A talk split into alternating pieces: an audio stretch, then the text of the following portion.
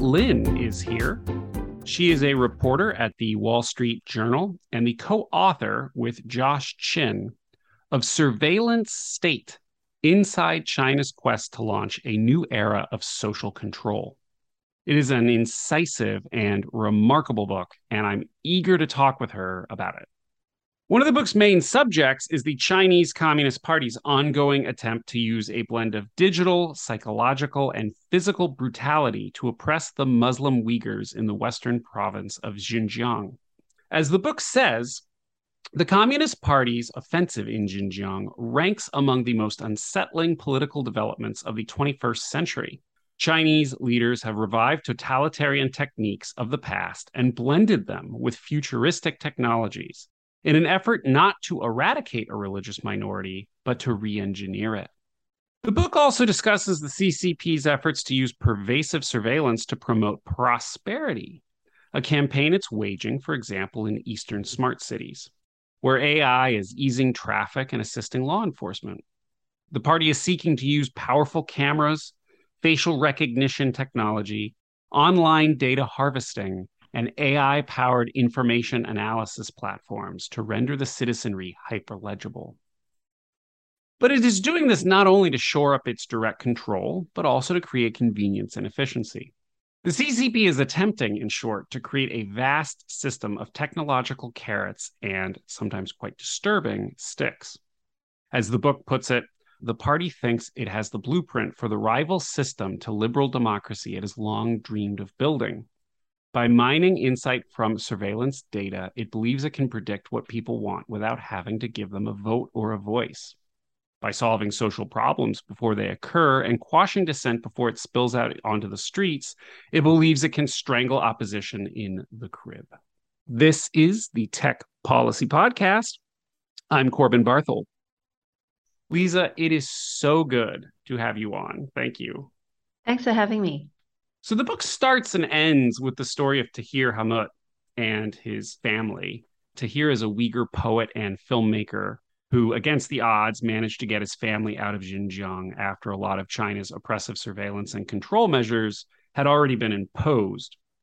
And it's a compelling story, and it's important uh, for, among other reasons, the fact that Tahir, unlike many other Uyghur expats, has firsthand experience of what has happened in Xinjiang. Um, as you note in the book, some of the measures are so extreme there that for a time people doubted, you know, thought basically reports were fake news. So I think the place to begin is with Tahir and his story. Could you tell us about what he experienced and how he and his family came to form such an integral part of your book? Tahir was one of the first Uyghurs outside of China that we interviewed when we were first beginning to report on the subject. And there are a lot of reasons why he is special you know, he's um, widely regarded in the Uyghur community for being uh, one of the greatest living poets uh, who, writing in Uyghur, and he's seen as an intellectual as well. But the reason why you know he was really critical for our book is because he was one of the very few Uyghurs that had managed to escape the Chinese surveillance state in Xinjiang just as surveillance was beginning to ramp up and go into full swing. And since then, not many Uyghurs have been able to leave Xinjiang as successfully as Tahir and just talk about that story. So to give you some background on Tahir, you know, Tahir, he has a family, his wife and two children. They now live in Virginia. He went to college in Beijing, grew up in Urumqi and Xinjiang, and has lived there since uh, until until about 2017 when he managed to get out much of what he experienced in Xinjiang is what the regular Uyghur person experienced in Xinjiang. And that's why being able to talk to Tahir and then seeing the documents and the videos that he found, that was really, really important to us. So, to give you some context on what life was like in Xinjiang when Tahir was there, and we start off the book with this scene as well of Tahir being in a police station. And he and his wife are there basically because the police had called them down and in doing so asked them to, for permission to collect DNA, such as you know your face print, your blood, your voice prints, and even your iris prints. So so how they collected like your voice would be, they got Tahir to sit down and read a passage from a newspaper that day. That was how they were collecting uh, voice prints, and his facial prints were taken as well in a 3D direction. So it's all very creepy stuff. But it gets even creepier when you realize that it isn't just Tahir and his wife that they're collecting these prints for. It's almost every other Uyghur in Xinjiang that has that has to have its their DNA and their voice print and their face print taken. Um, and and you might ask sometimes like why would the police be taking their face prints or their voice prints? And if you really think about it, the digital surveillance was being coupled with human surveillance. So the facial recognition comes in very handy because in Xinjiang, police in, in the space of four months in 2016 had built 5,000 of these mobile police stations across the region where they could easily just detain you if they felt you were a person of interest if the cameras or like the facial recognition devices at those gantries had flagged you out as someone possibly wanted or a fugitive in Xinjiang at that point, you know, and this was like early 2017, late 2016, a big ramp up of this sort of digital and human surveillance. I remember one one really particularly creepy example where if you were in Xinjiang and you bought a knife, they would etch your ID details onto that knife. Because the thinking was if you were a terrorist and you had used that knife or for crime or or terrorism in future, then it would be easy for the police to trace it back to you. Uh, so that was a sort of like creepy situation in Xinjiang go- ongoing at that point. Uh, the, the last thing I would probably mention about the surveillance in Xinjiang was it wasn't just all digital and the police stations even, it, it was human surveillance too. Uh, they had passed around a census for every Uyghur Muslim to fill in, asking about how many times they visited a mosque in a week, for example. Did you consume, do you consume alcohol? Because in general, Muslims, especially the very religious ones, don't. Or how is your knowledge of the Quran? Do you have a Quran at home? or even do you have a passport at home? Because with a passport, you could easily travel to Turkey and other, you know, Muslim countries and kind of get Muslim teaching there. So this census was being passed around and the results were digitized and used to form a picture of every single Uyghur and used to assess if they were a national security risk or not. And at that point, if you were considered a national security risk, you'd be thrown into what uh, China at that time called re-education camps. But in reality, they're huge internment camps that, you know, day and night, they try and hammer your religious habits out of you. They force feed you with like Chinese Communist Party propaganda and then force you to learn um, the party's like mantras and force you to learn Mandarin as well. So this was a situation that Xinjiang was in uh, in 2017, 2018. Yeah, the the details of your book are are very rich. It's so well reported. We have some culture wars is the term for it right in the United States and we get into these spats.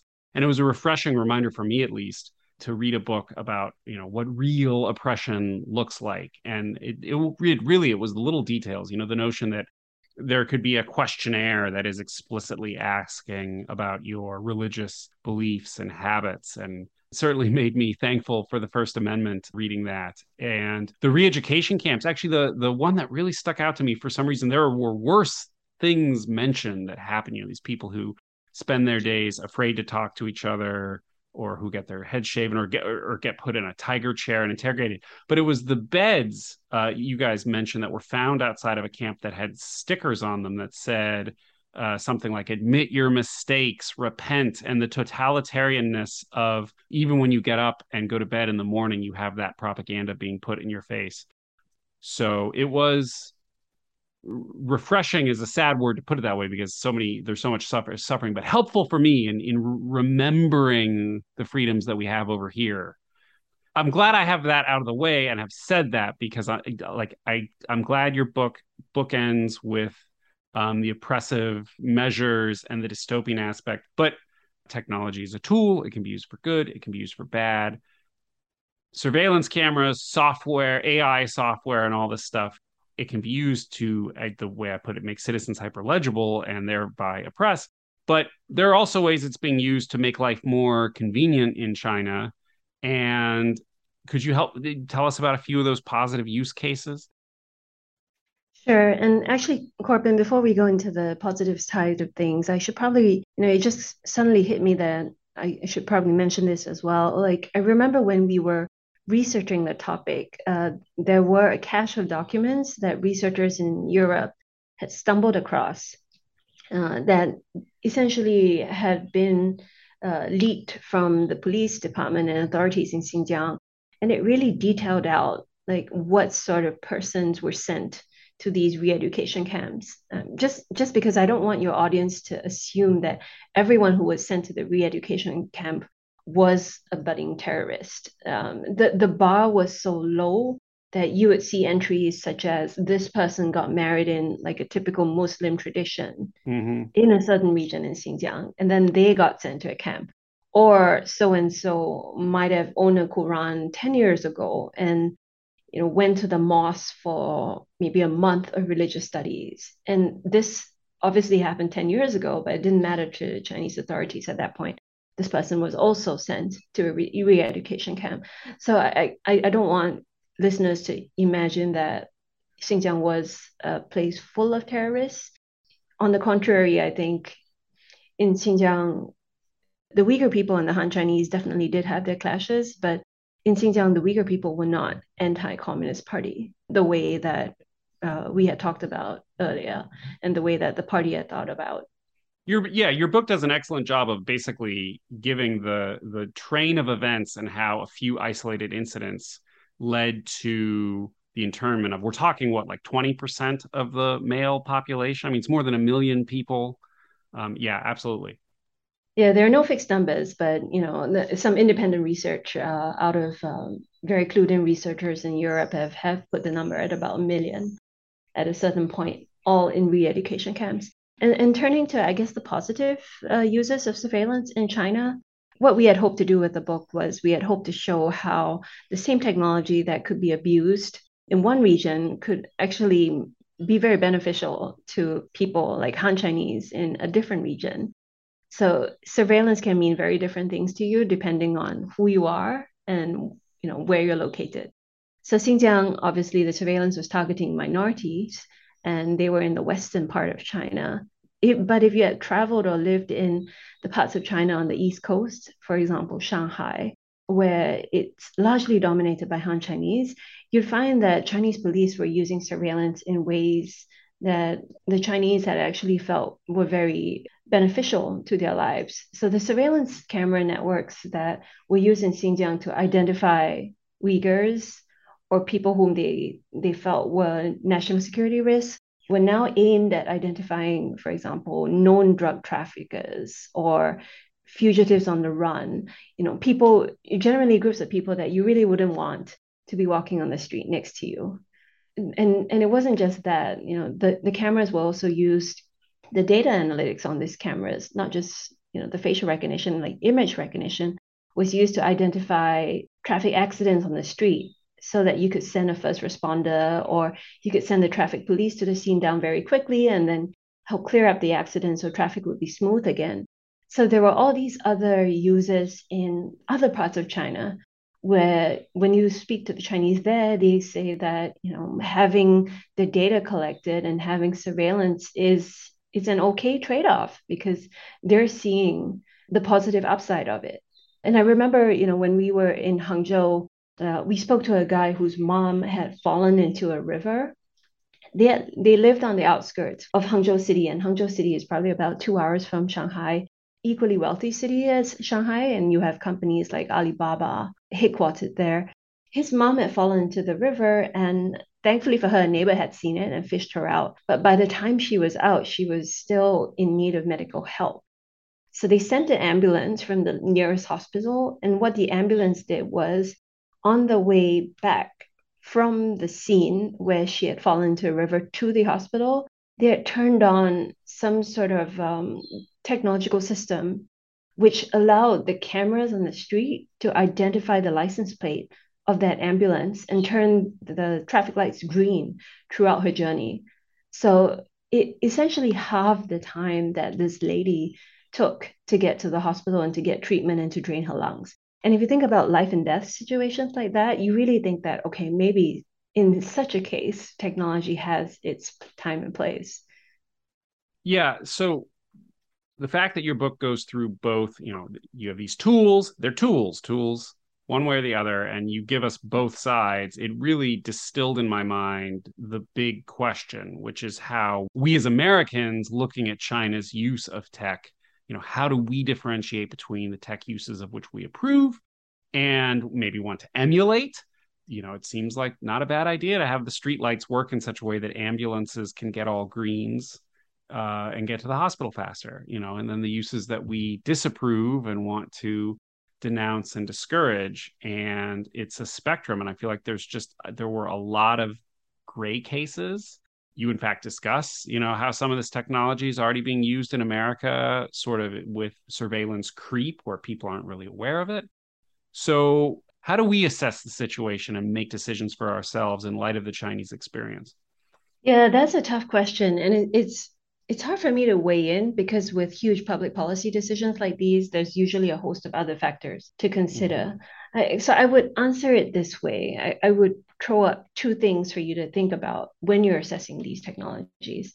I think what we're seeing in Xinjiang should resonate as a warning to anyone outside about how such technology can be used and abused, particularly if there are no safeguards to these technologies and no checks and balances such technologies have definitely been used in the European Union and in the UK to help law enforcement authorities really kind of solve crimes and reduce crime. But in such places, you do have much more checks and balances than China ever did. So I'll give you a good example. In, in the UK, you have something called the Biometrics Commissioner. And this commissioner is essentially a quasi government agency that's linked to the Home Department the Home Ministry in the UK. And this agency, every year, they call out, they hold law enforcement and companies accountable for the use of facial recognition tech. And each year, they make law enforcement agencies evaluate how useful the technology is and if it's truly necessary to use it. So these are the types of things that you didn't have in China, which have which allowed the system to balloon to the the huge monstrosity it, it, it eventually became in Xinjiang. Uh, and I think the other second aspect to consider when you're really thinking about using these technologies, and in particular such Chinese made surveillance systems, is are they really effective? Very often, you know, and you've seen this in the past as well, many countries have procured such Chinese made surveillance systems in the hope that it would solve you know, some domestic security issue, be it high crime rates or um, perceived terrorism when we were doing our research, we found no independent or no thorough study showing that these systems are truly very effective in this area. Instead, what we found was whether or not these systems were effective or not, what they did was they did enhance any repressiveness uh, or authoritarian control of the government using it. So I would definitely caution against using such technologies without safeguards and also without a thorough analysis on whether these systems are truly as effective as they claim. An example of how uh, Chinese made systems can actually increase repression without showing very tangible results would be uh, the recent you know, recent Chinese exports to Iran, for example. So we've seen uh, Iranian authorities actually buy a lot of these Chinese made systems, and the US has just put one of the companies um, selling these systems on the entity list. You know, we've seen Iran authorities actually turn to facial recognition and AI cameras to quell riots or protests that have broken out as a result of their authoritarian rule. And this is one situation where I think you could see technologies that people deem as neutral actually furthering authoritarianism in certain countries. Uh, and most recently, I think you also saw the Iranian government and officials talking about using these systems to ensure that its citizens are abiding by Islamic law, including the dress code, which mm-hmm. is using AI to make sure that women are wearing the hijab. I think it's safe to say that pretty much no one thinks top down planning as practiced by the Soviets and the Chinese in the 20th century is a recipe for success, not even the CCP, which promotes you know it's, it's always socialism with chinese characteristics which i my understanding is that is a reference to the economic reforms of the 1980s the issue, as you discuss, is whether this time is different. You know, do the advances in technology now make it so that you can do centralized control? Um, maybe even have a system that is superior to liberal democracy at creating prosperity and answering people's needs and also squelching dissent. But you know, the CCP has uh, has a history. I mean, you mentioned the communes during the Cultural Revolution, where you know it's kind of got the play acting peasants and the grain that's you know been gathered from surrounding villages to make you know put up a Potemkin, a literal Potemkin village, basically. And every time we see reports from state media in China, we should probably take that have that same grain of salt. So, so what's your view on this question? Regardless of whether you mentioned like say Uganda, like a developing country, maybe it doesn't work that well. But will China get far in using technology to, if not achieve full legitimacy as we see, as we would view it in a liberal democracy, but to, to have you know control? So we characterize the system in China as being the CCP's alternative to liberal democracy. And the way we saw it was, you know, China doesn't have democratic institutions such as a free press. It doesn't have elections. And these are institutions that in the past have helped democracies react and read their populace a lot more nimbly than authoritarian governments, and then hence staying in power for longer. So this feedback loop just isn't very well established in China. And what China really wanted to do with data and surveillance, uh, you know, this is the carrot part um, of the surveillance that we talk about in our book, what they wanted to do was to mine enough data from the population to figure out what people were unhappy about and then fix the problem before it became like a huge issue and it sparked widespread protests. So that was what China was trying to do.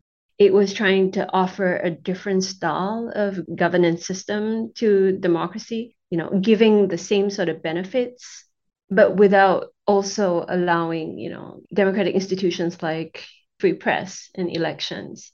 So that that was the idea that the chinese government has always had in mind uh, when it was resorting to data and surveillance. I think though what you're seeing now and and this i think is particularly this is particularly in light of some of the widespread protests that had happened in china last year at the end of last year so to refresh your memory, at the end of last year, uh, end November, early December, we saw protests break out across China because people were very unhappy with China's zero COVID rule, which essentially is a rule that uses widespread and abrupt uh, city lockdowns to try and quell the spread of COVID.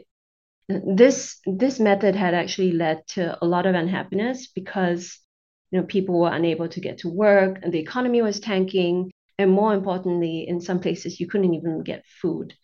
So it, lot, it led to a lot of um, unhappiness and eventually resulted in these protests breaking out. Well, my question would be: we saw some protests, but they petered out. Is is it likely that the CCP, through surveillance, you know, we saw there was a Wall Street Journal article that was really good. Maybe maybe you wrote it um, about the CCP tracking down protesters after the fact. You know, through your smartphone data, you are being contacted by the police a week after you eh, you know held up a piece of white paper in protest. And that would suggest you know in microcosm the sort of 1984 ability of a state to never be toppled because it can always strangle dissent in the crib. And what i'm curious about is your thoughts on how likely the ccp is to succeed in basically using technology to uh, sustain itself indefinitely so I think that what the protests saw was a surveillance can't prevent protests because when people are unhappy, they're unhappy. And when it came to the zero COVID policy, they were unhappy enough to take to the street. So all these like mining of data, trying to use data as, as the feedback loop to let them know that people were very displeased about it, all that didn't work. What's what worked with surveillance in that example was surveillance had helped to shorten the time of the protests. So it, it's actually scary to think about how the protests, which were the biggest protests ever, I think, since Tiananmen Square, it, it was scary to think about how the protests had died down in a matter of days. Anywhere around the world, protests just keep gaining, gaining steam more and more unhappy people coming out to the street. But in the context of China, you know, was within a couple of days, the protests had died down.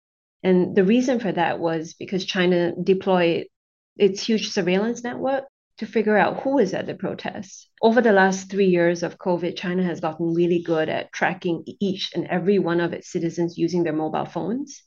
Because wherever you go in China right now, or, or uh, wherever you went in China in the last three years, you would have to scan your mobile phone, or your mobile phone would be tracked to make sure you weren't in a COVID hotspot and be a COVID risk. So they deployed the same sort of technology to figure out who was in the vicinity of the protest. And then using that information, went to these people, knocked on their doors, and told them that they shouldn't be protesting that way, or there could be consequences. And some people have even been taken away. And all that because the Chinese government had been surveilling and tracking mobile phone data. So, you know, I I think the protests have made me a lot more pessimistic about the use of surveillance in China, which actually brings me back to my initial um, what I my, my initial point and what I wanted to say. I think China has become really good at the stick approach to surveillance. But when it comes to the carrot approach to surveillance, I still see a lot of trial and error, and I'm not sure they're completely there yet. Yeah, so your book wraps things up in early 2022.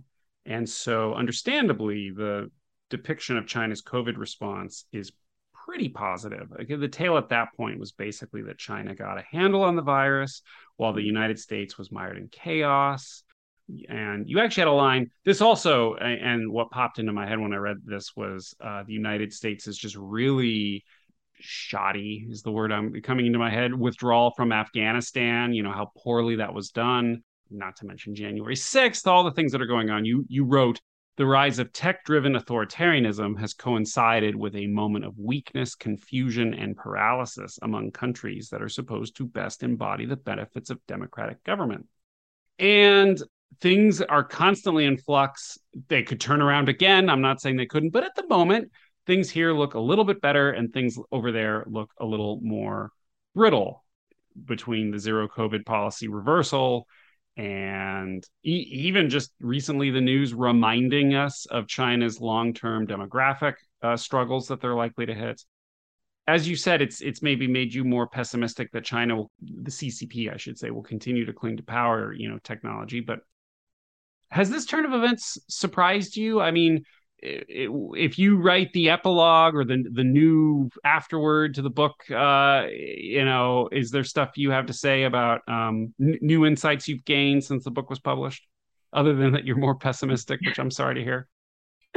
Yes, so so you're right. We completed and we set the manuscript uh, late 2021, very early 2022, and that was before you know the Omicron virus really took root uh, in China itself. And before the Omicron variant, you know, most people in China seem really happy uh, with the surveillance state because whatever privacy privacy sacrifices that the surveillance state had entailed, the system still prevented a large number of deaths. And you know that that brings us to the comparison with the U.S. on Chinese social media, where someone posted about how many people had died in the U.S. versus how many people uh, at the end of end of um, 2020, early 2021, how many people in China have been affected by COVID and have passed. So for most of 2022, when uh, our book was being in print, things started to change, right? And Omicron moved too fast for the surveillance system to track. And what we saw then was the government turned the surveillance system, instead of targeting the virus, it turned the surveillance system to target its citizens. So using these like massive city lockdowns, they tried to control the Omicron variant. Uh, and the surveillance was now conducted using, for example, drones. You know, so drones would fly across your residential compound just to make sure that residents were indoors and they're not flouting like these lockdown rules. So the surveillance system that was originally targeting like the virus and trying to track it had been turned on ordinary Chinese people. And that's when you really just saw like the mood in China started to shift. And people were getting very fed up with, you know, constantly being watched, constantly being locked down, constantly having their freedoms crimped. And I think what really was the icing on the cake was sometime uh, in June or July in the summer of last year, we saw local police actually abuse the surveillance system that had been put in place to control the virus. So in China over the last three years, I mentioned earlier, but you would have your movements would be tracked by the state telecom company just to ascertain where you were in the last two weeks. And if you were in a place where there had been a huge virus outbreak, you had this thing called a health code, and the health code would turn red. This health code would be something you had to flash every time you took a subway, every time you entered a mall, every time you took a long distance train.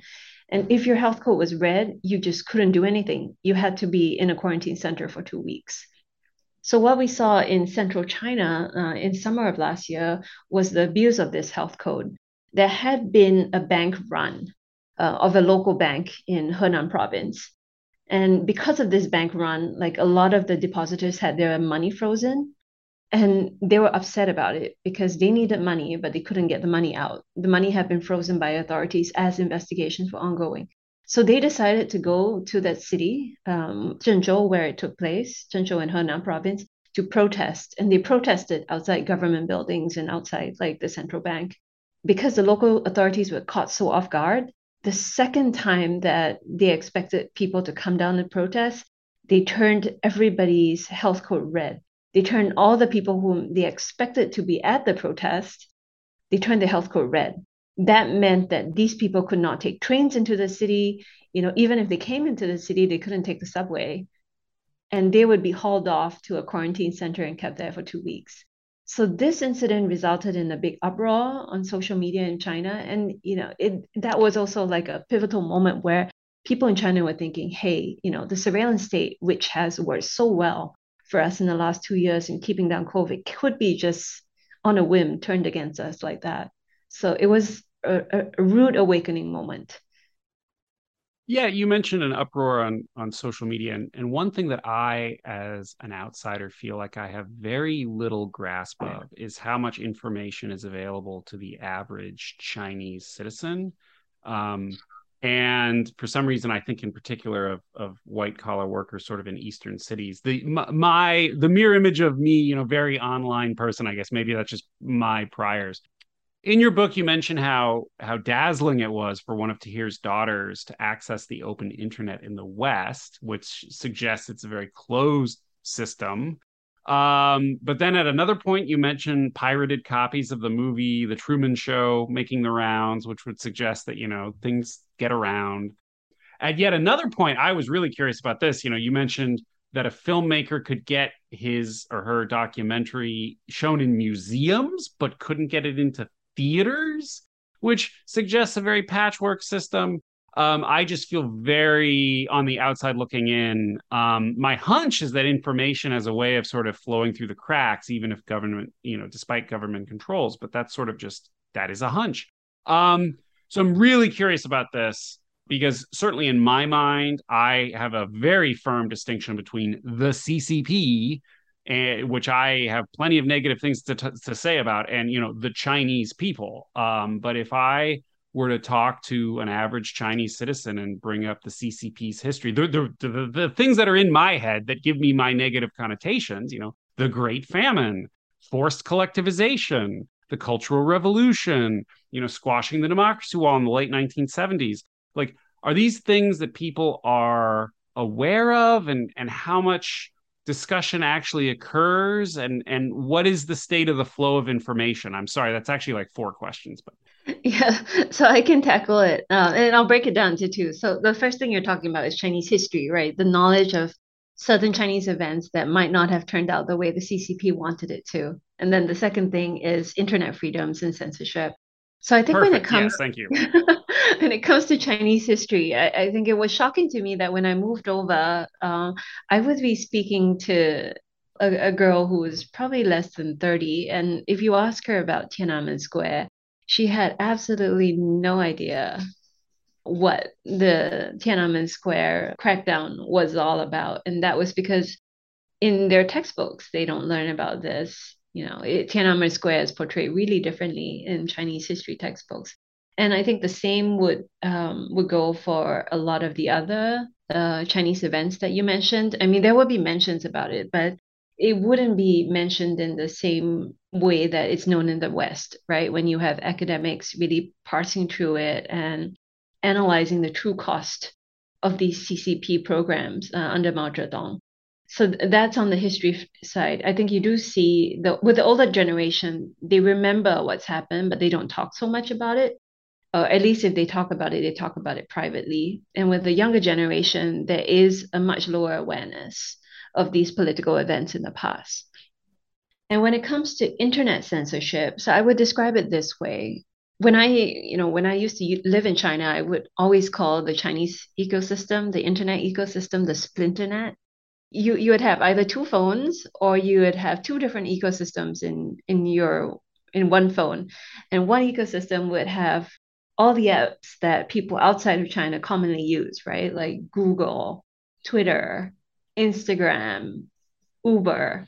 And in China, all these companies are either blocked or have been have pulled out. So in its place, you've seen the Chinese equivalents, which are often as good as the Western equivalents, kind of rise. And then you have Didi providing ride-hailing services. You have Baidu and Tencent providing search. You have WeChat providing chat messaging. You have Weibo providing China's version of Twitter.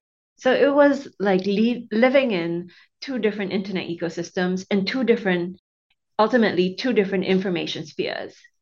Because the, the issue with having Chinese companies run your country's social media and search functions, the issue with that is the Chinese Communist Party can easily ask them to take out anything that they deem as negative. So a lot of a lot of the news and the information you see on the Chinese web has been filtered and censored to a certain extent. So taking out anything that might prove to be a political risk or a national security risk for the party.